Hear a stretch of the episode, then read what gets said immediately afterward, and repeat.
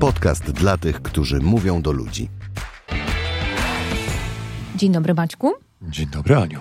Dzień dobry nasi drodzy słuchacze i dzisiaj przybywamy z garścią odpowiedzi na pytania, które często słyszymy wtedy, kiedy prowadzimy szkolenia z wystąpień publicznych. Co zrobić z rękoma? Chodzić czy nie chodzić? A może usiąść? E, czy można gestykulować? Jeśli tak, można mieć ściągawkę czy nie? Trzymać coś w ręku czy nie?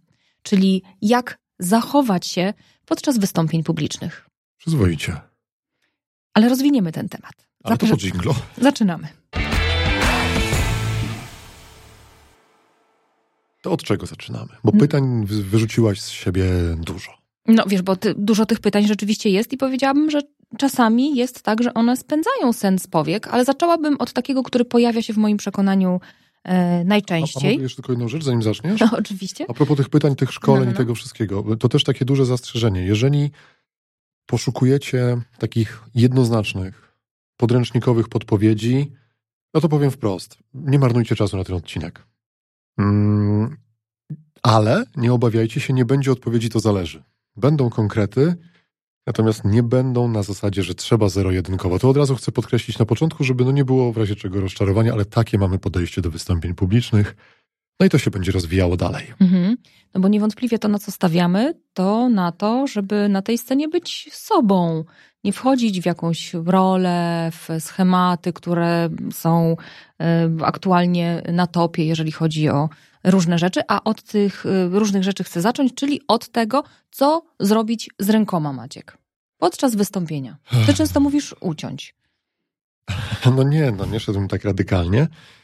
Mm, chociaż zawsze jak pada to hasło, to przypomina mi się Jasiek Malak. Mieliśmy okazję siedzieć przy ognisku na, na, na wyprawie i w końcu ktoś, ponieważ już taka relacja się zbliżyła, zadał pytanie Jaśkowi, Jasiek, no dobra, no nogę masz, w sensie protezę. Świetnie się poruszasz na nie. Nie chciałbyś mieć też protezy ręki, nie byłoby mhm. ci wygodniej? A Jasiek stwierdził, rany, ja sobie jedna mi się plącze, dwoma to mi się po prostu nie ogarnął. Więc różnie może być z tymi ręcami, a już zupełnie na poważnie mm, pytanie, co zrobić z rękoma, ja odpowiem przewrotnie historią. Być może już w którymś z odcinków ją opowiadałem, bo to jest taka moja dyżurna historia, jeśli chodzi o gestykulację, mm, czyli pewien wycinek mowy ciała, no bo gestykulacja to nie cała mowa ciała. Historia ma miejsce w mm, Poznaniu, dokładnie w browarze poznańskim, w sali na piętrze, w której to sali na piętrze mam okazję prowadzić konferencję kobiet biznesu. Lat temu wiele, nie przyznam się, bo to źle na, na mój PESEL wpływa, znajoma, która organizowała tą konferencję, zaprosiła mnie, żebym był takim konferencjerem. Wyciągnąłem z szafy garnitur, który posiadałem. E, czas przeszły specjalnie użyty, już teraz nie miał czego wyciągnąć. Byłem bez krawata, gdyż albowiem go nie noszę, o czym też miałem okazję już mówić w tym podcaście. Mm, mówię o tym garniturze nie dlatego, żeby się pochwalić, tylko dlatego, żebyście w wyobraźni mieli faceta w marynarce. To będzie ważne dla dalszej części historii. No i prowadziłem tą konferencję. Tam panie były na widowni, panie były na scenie. Yy, oprócz pań był dźwiękowiec i ja. Zadbałem o to, żeby on był za kulisami, żeby nie miał konkurencji. No i robiłem swoją robotę najlepiej, jak umiałem. A w pewnym momencie poczułem wibrowanie telefonu w kieszeni. Dyskretnie odebrałem, bo zobaczyłem, że to Agnieszka, czy nie organizatorka, która mnie zapytała, czy mógłbym poprowadzić za nią jej wystąpienie. Sytuacja troszkę niezręczna, no bo muszę, będę musiał sam siebie zapowiedzieć. To nie jest najprostsza rzecz do zrobienia.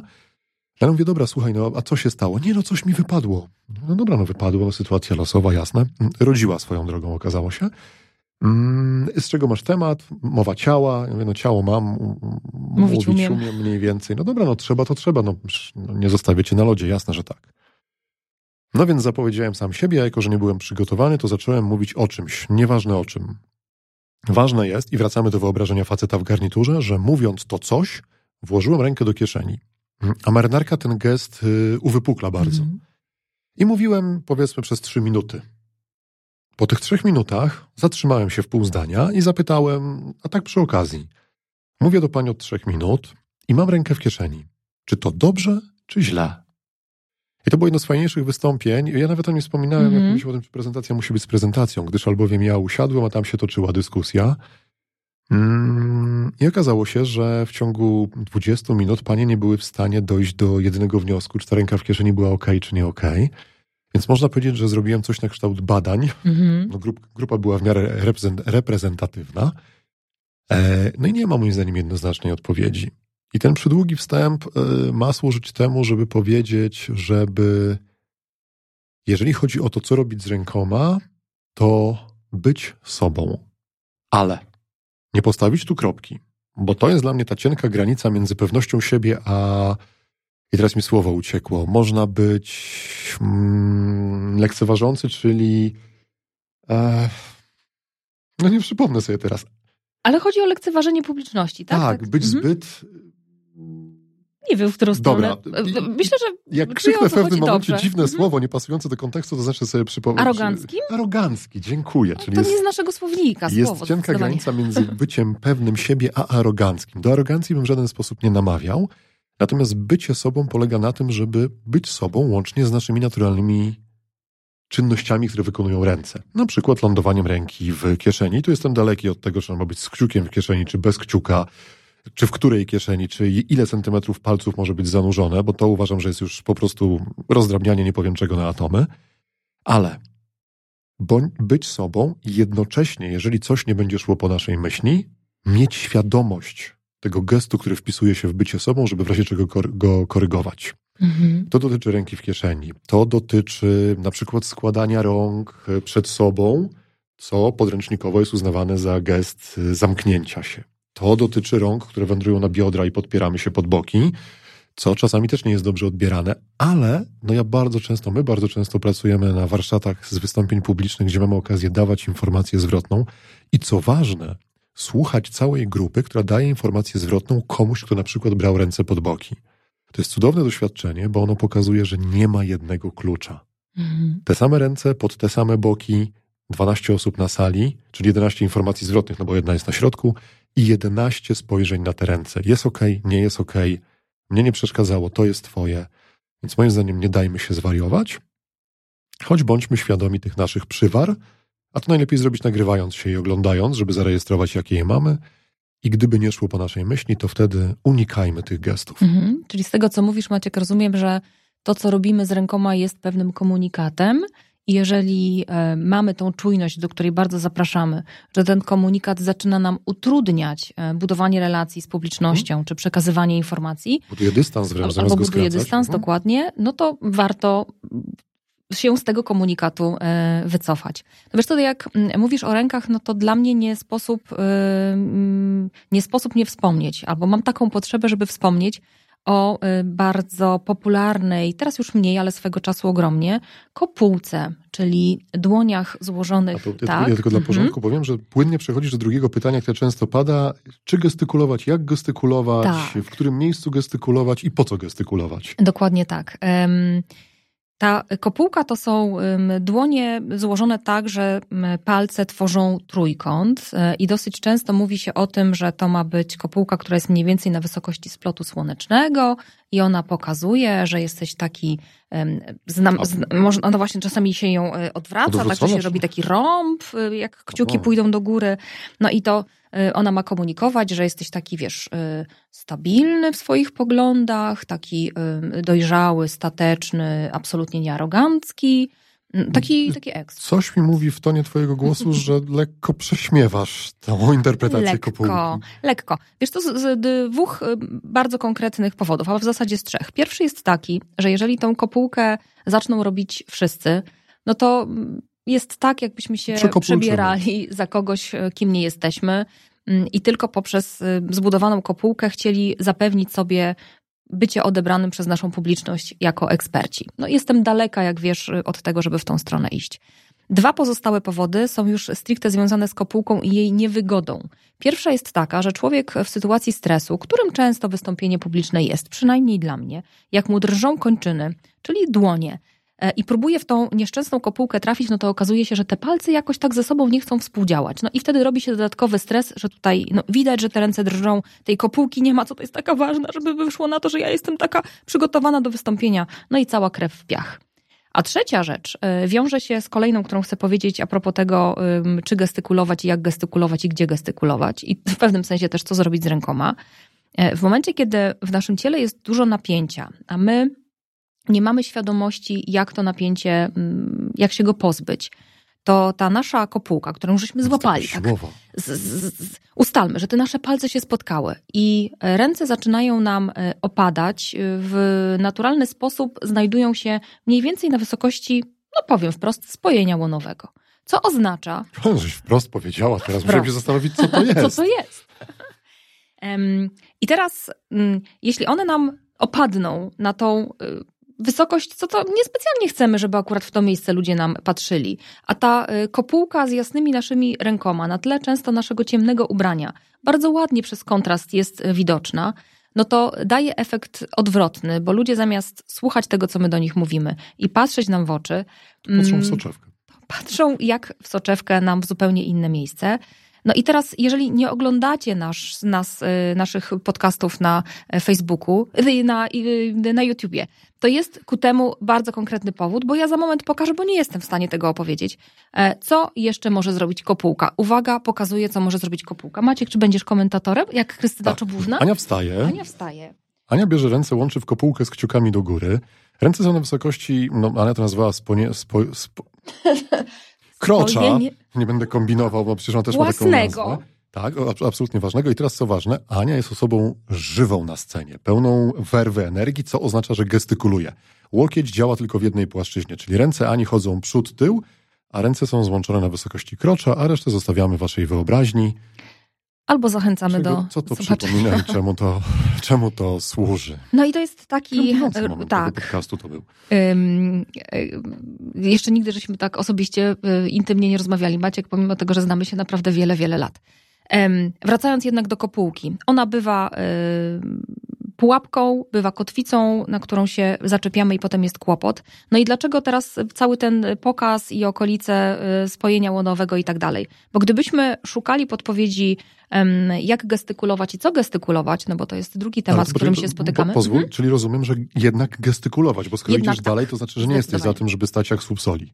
E, gestykulować, e, jak najbardziej gestykulować tak, jak gestykulujemy na co dzień, no bo każdy z nas, jak przestaniecie myśleć o tym, czy ruszać rękoma, czy ruszać głową, czy ruszać ręką, e, tylko pomyślicie sobie o tym, że wystąpienie publiczne jest rozmową z drugim człowiekiem. Jak kupowanie no to, kapusty w na warzywniaku. przykład, to okazuje się, że te nasze ręce i te nasze ramiona, one tak zupełnie naturalnie po Tak. prostu No, się Jak mówimy, że kapustę dużą, to instynktownie pokazujemy dużą. Dokładnie tak. E, Jak kupujemy rybę albo złapiemy dużą rybę, no to ona też jest duża i tutaj ramiona w naturalny Tam sposób jeszcze na interpretacja lecą wchodzi, ale to zostawmy z boku. na, y, na boki.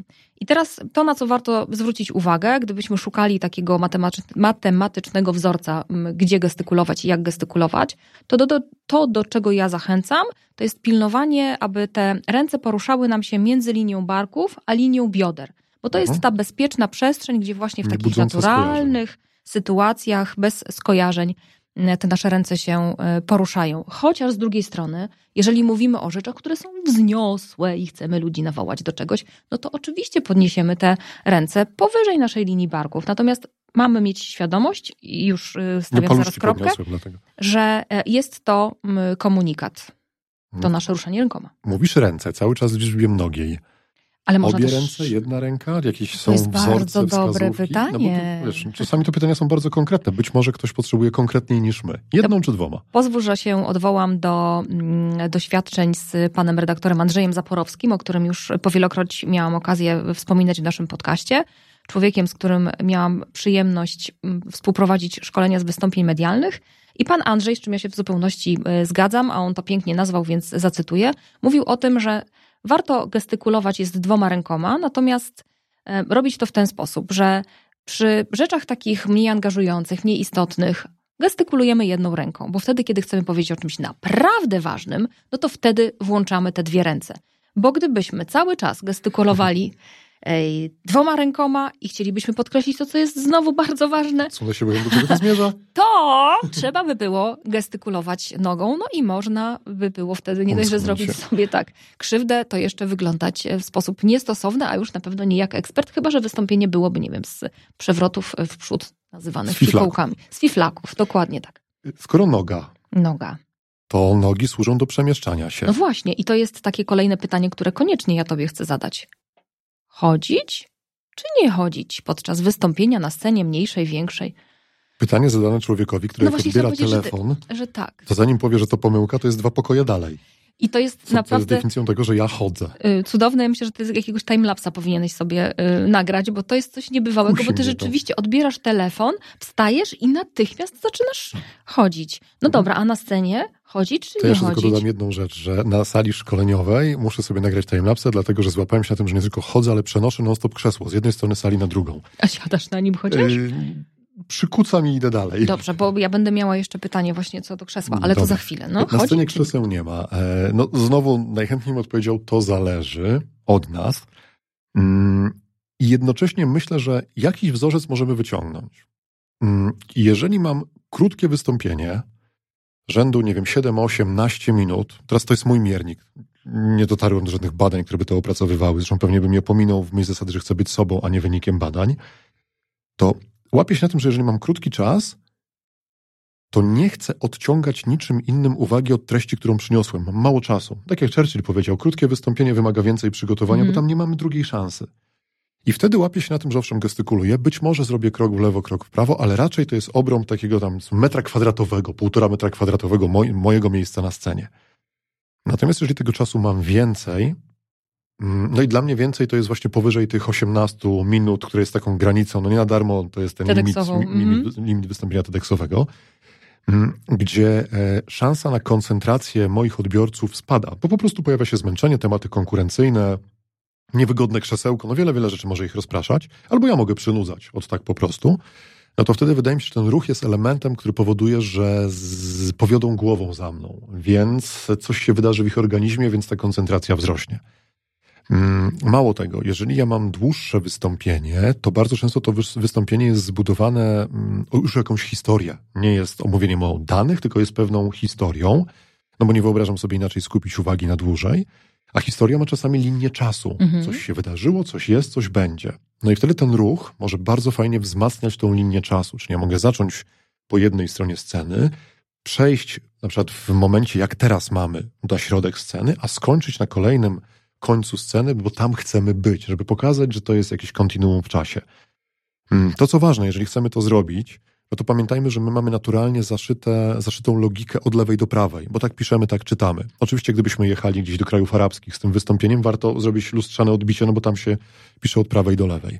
Ale u nas jest od lewej do prawej, ale my stojąc twarzą Mhm. do publiczności, jesteśmy znowu w lustrzanym odbiciu. Czyli od lewej do prawej naszej naszej publiczności. publiczności. Tak, żeby tak. ona miała początek Żeby historii po swojej ja lewej stronie. Po ich lewej na początku, mniej więcej w środku sceny, kiedy jest tu i teraz, i po ich prawej, kiedy mówię, że tak będzie. A to idzie w parze znowu z mnemotechniką, o której mówiliśmy, że możemy sobie zakotwiczyć w przestrzeni, w którym miejscu sceny o czym powiem, dzięki czemu, jeżeli stres mi zacznie odbierać zdolności pamięciowe, to ruch pomoże mi odtworzyć to, gdzie jestem. Mhm. Także to jest mój klucz do tego, czy chodzić, czy nie chodzić, czyli trochę bardziej rozbudowana odpowiedź to zależy. Aha. Mm, To ja bym powiedziała, że to, co jest taką pułapką, jak nie wiemy, czy chodzić, czy nie chodzić, że próbujemy i chodzić, i nie Góra ciała chodzić. chodzi, a nogi, nogi nie idą. E, Albo wręcz odwrotnie, właśnie przestępujemy z nogi na nogę i tak się e, bujamy niczym kowboj No, tuż no. przed strzałem. Jak coś jest do wszystkiego, więc- to jest do niczego. Lepiej e, iść niż stać, albo po prostu stać, niż udawać, że się jakby idzie. No dobra, a co z tym krzesełkiem? Można usiąść w czasie wystąpienia, zakładając, że wiesz, no jest taka scena, na której em, nie ma miejsca, żeby siąść. Jedyną możliwością jest to, że na przykład siadasz z nogami zwieszonymi ze sceny, albo na, na szybko organizujesz sobie jakieś krzesełko, żeby przycupnąć.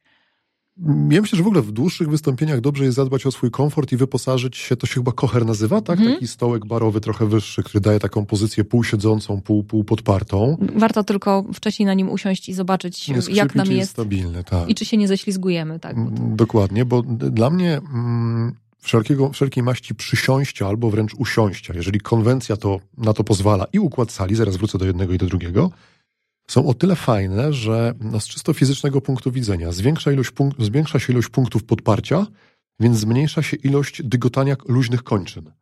Więc jeżeli mój stres e, objawia się drżeniem nóg, które Mhm. mogą być widoczne, no to jeżeli się podeprę, no to mówię, no czysta statyka. Kto miał w szkole i coś pamięta, to wie, że jak mamy więcej punktów, punktów podparcia, to układ jest po prostu stabilniejszy.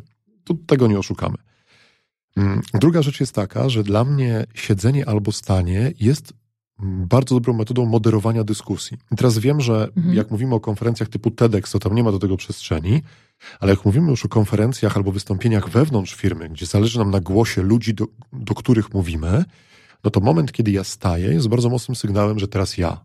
Moment, kiedy ja siadam, jest bardzo mocnym sygnałem, że teraz w partnerstwie potrzebny mi jest wasz głos. Więc ja bym znowu tego używał świadomie jako mm, narzędzia. E, czy można usiąść i zwiesić nogi ze sceny? No ja, ja powiem tak, zdarza mi się, natomiast to, o co dbam, to żeby sprawdzić, czy mogę sobie pozwolić na taki manewr ze, ze względu na układ sali, czy będę mhm. widoczny. Okay. No bo jeżeli nagle zniknę połowie osób z, z wizjera, że tak to roboczo nazwę, no to szansa, że mnie słuchają spada, no bo to jest no nawet niegrzeczne, no tak jakby mówić do kogoś za jego plecami. Więc to będzie zależało od układu sali, od tonu wystąpienia, od tego, jak bardzo chcemy skrócić dystans, e, e, a na ile chcemy pozostać w roli eksperta, który stoi pewnie na dwóch nogach i peroruje. Więc no, dla mnie to jest najważniejsze świadome używanie mhm. tego. E, no i znowu powtórzę, żeby móc to robić świadomie, warto poznać swoją naturę. Mamy taki odcinek o tym, jak odnaleźć własny styl w wystąpieniach publicznych. Mhm. To był bodajże 16 historyczny. Podlinkujemy, żeby być może tam doszukać się. Mm, czyli poznać swoją naturę, jak nagrać się jeden, dwa, trzy razy, żeby zobaczyć, co my tak naprawdę wyrabiamy, no i potem zacząć zostawiać tą naturę na pierwszym planie, ale w razie czego strategicznie ją modyfikować. Na przykład ze względu na układ sali, na który nie mam wpływu. Mhm. Jak powiedziałeś Maciek o tym e, siadaniu, wtedy kiedy chcę, żeby ludzie wyrazili swoje zdanie, to ja sobie pomyślałam, że to jest taki bardzo ważny moment budowania relacji a dla mnie z nim też y, wiąże się pytanie, gdzie patrzeć i komu w oczy i czy, czy, to, czy patrzeć. To tak, Aniu, Maćku? gdzie patrzeć? Patrzeć, przede wszystkim patrzeć. Stres powoduje, że my mamy taką tendencję, że wgapiamy się albo w sufit, albo w podłogę. W ogóle w momencie, kiedy działa nasz mózg, który wyszukuje różnych informacji, jakie Góra, chcemy nie? za chwilę ludziom przekazać, no to spoglądamy właśnie w górę, bo w ten sposób dodatkowo jeszcze stymulujemy naszą korę mózgową, żeby ona szybciej sobie e, przypominała to, co mamy w głowie. E, I to, co rzeczywiście często na szkoleniach z wystąpień publicznych, nawet audytorium mówi, że zabrakło mi kontaktu wzrokowego z tobą. Mhm. My, jako publiczność, potrzebujemy, żeby mówca omiatał nas wzrokiem. I teraz o co chodzi? E, nasz fantastyczny mózg, e, procesor jest jednak ograniczony i my nie jesteśmy w stanie i mówić, i chodzić, i zastanawiać się, czy ręka w dobrej kieszeni i czy slajdy tutaj lecą, a jeszcze patrzeć każdemu w oczy i szczytywać z jego twarzy e, milion informacji, które na nich się malują. Zatem to, co jest istotne, to to, żeby omieść wzrokiem, tak jakby nasze spojrzenie było takim pędzelkiem. chcielibyśmy tak maznąć ludzi Zrobić w pierwszym rzędzie, tak, tak w zium, takich tylko delikatnie E, prze, przegilgotać tym naszym wzrokiem. Nie nawiązywać kontaktu wzrokowego na zbyt długo, zresztą mówi się o tym, że powyżej 7 sekund jest to spostrzegane to konf- jako. Konfrontacyjnie jest odbierane. Konfrontacyjne. Prawda? Gdyby się okazało, że ten nasz stres jest bardzo duży, to możemy ludziom spoglądać w punkt między brwiami, to jest takie ja miejsce. Kulkę. Ja jestem, jestem archetypem dobrego e, widza. słuchacza. Tak. Ja jestem biologicznie wyposażony w taki celownik. Gdzie Słuchaj, patrzeć? No to właśnie, to, czyli e, patrzeć e, człowiekowi Można mnie zaprosić, w kulkę. posadzić, ja będę po prostu takim No właśnie, celownikiem. a to, to, to skoro o tym mówisz, to ja za chwileczkę jeszcze do tego nawiążę, kogo można zaprosić, żeby na niego patrzeć. Ale wrócę do tego. Punkt między brwiami powoduje, że ludzie mają takie wrażenie, że my im patrzymy w oczy, natomiast nie ma tego momentu takiego dla nas trudnego, że, że oni też na nas patrzą, bo jak patrzymy no, komuś my w nie przepadamy za kontaktem wzrokowym, bo no, takie osoby też są. Zestresowani, to... jesteśmy w napięciu, no i chcemy tylko dać wrażenie, że patrzymy y, na człowieka, patrzymy mu w oczy, a nie odbierać też to jego spojrzenie. Natomiast to, o czym powiedziałeś, że można cię zaprosić, to też jest podpowiedź na to, y, gdzie patrzeć. Jeżeli jesteśmy na spotkaniu, które jest dla nas wyjątkowo stresujące albo ważne, mhm. to warto jest wybrać sobie mm, taką jedną, dwie osoby, do których będziemy mówić i dzięki temu, że je spostrzegamy na samym początku, bo dlatego je wybieramy, jako te, które są nam przychylne, bo się do nas na przykład uśmiechają, albo z nami nawiązują kontakt wzrokowy, albo odwzajemniają uśmiech, który my im wysyłamy, albo kiwają nam głową, mhm. co nam daje takie poczucie, że jesteśmy na dobrej drodze to wtedy, kiedy patrzymy na nie i one są na przykład usadzone skrajnie w podkowie, w którą ustawiona jest publiczność, albo skrajnie w pierwszym rzędzie, to spoglądając raz na początek rzędu po lewej stronie, raz na początek rzędu po prawej stronie, my dajemy pozostałej publiczności takie wrażenie znowu omiatania wzrokiem. A jeżeli jest tak, że mamy duże audytorium, no jest to na przykład sala kinowa, to wzrokiem rysujemy taką literę Z, zaczynając od lewy górny róg do końca rzędu, Ostatniego nawet rzędu. tak, nawet jeżeli jest tak, że my tych ludzi nie widzimy. No bo Często jest nie ciemno. widzimy, bo jest oświetlenie. To istotne jest to, żeby mimo wszystko ten gest naszymi, naszym wzrokiem i naszą głową wykonać. Górny rząd, przekątna, Skos, dolny rząd i z powrotem, y, czyli od lewej dolny rząd do prawej, góra skos i znowu y, ta sama droga, żeby te przekątne tam się pojawiły dwie. No, a- Dobra, to przy okazji pozwól, że wtrącę jedną rzecz, bo my bardzo często mówimy o tym, jak się zachować na scenie. A teraz mini poradnik dla słuchaczy na konferencjach. Gdzie patrzeć? Naprawdę, mówcy, który do nas kieruje swoje słowa, może być zestresowany.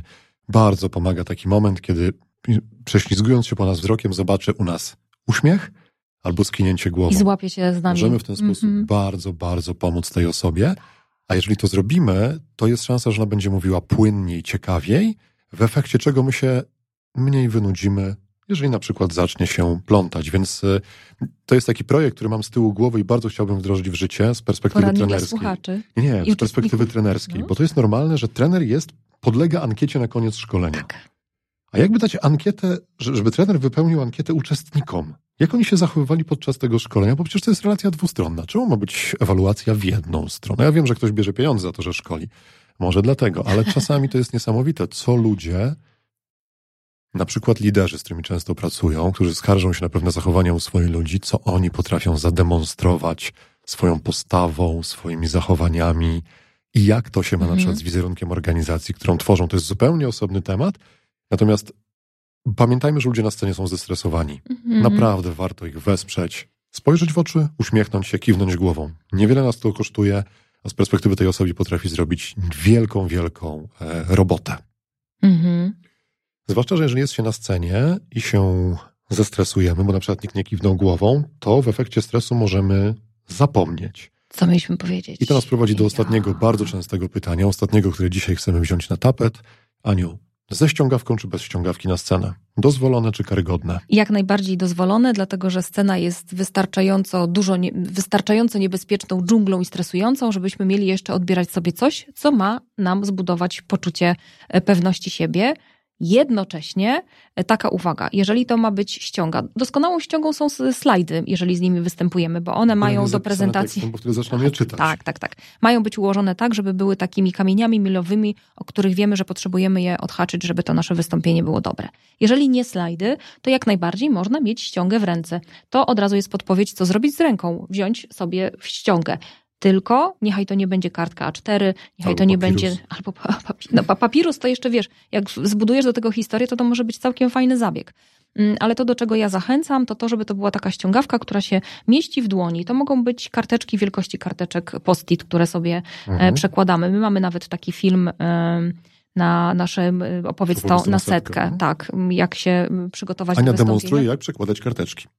I to jest y, nie, nie lada y, gratka, żeby zobaczyć. Więc coś małego, co nam się y, mieści w ręku, maksymalnie niechaj to będzie format A5, nie większy, na podkładce, żeby ta kartka nam nie łopotała i nie, zdrada, nie zdradzała tego łopotu kończyn, który w naturalny sposób, nie wiem jak tobie, ale mnie Maciek na scenie się zdarza. Się zdarza się. Ja tylko dodam jeszcze jedną rzecz do tej ściągawki. E, ja bym jej używał zupełnie jawnie. To nie jest nie profesor, udawać. publiczność to nie jest profesor, który nas skarci za ściągawkę. To na szczęście nie jest ta liga, to wydarzenie, więc ja bym po prostu na nią zerknął. Jeżeli czuję taki dyskomfort, że kurczę, zapomniałem o rzeczy ważnej, to może głupio wyglądać, że tam patrzę, to bym to ograł, czyli powiedział, Mhm. szczególnie mi zależy, żeby nie pomylić tego momentu, bo on jest kluczowy dla tematu, więc pozwólcie, że rzucę, okiem, rzucę okiem na dane, albo na nazwisko, albo na jakieś, nie wiem, nazwę etapu procesu, o którym właśnie mówię. Bo wydaje mi się, że najgorszą rzeczą, którą jest, to jest jak mamy tą kartkę i tak patrzymy na nią, żeby nikt nie widział, że na nią patrzymy, więc tak, po pierwsze nie Mhm. wiązujemy kontaktu wzrokowego, po drugie nas zamraża na scenie, po drugie mamy wrażenie, że naprawdę jesteśmy da Dawidami Copperfieldami i potrafimy to zrobić tak, jak on zniknąć pociąg. No i jeszcze Nie się potrafimy. stresujemy, że nas y, przyłapią na gorącym uczynku, że ściągamy. Ściągajmy, jesteśmy ludźmi na tej scenie, też bądźmy ludźmi, gestykulujmy tak, jak naturalnie gestykulujemy kupując y, kapustę. Więc jak zachować się na scenie? Przyzwoicie. I po ludzku. A mówić do ludzi i, I o o ludziach. I do usłyszenia następnym razem.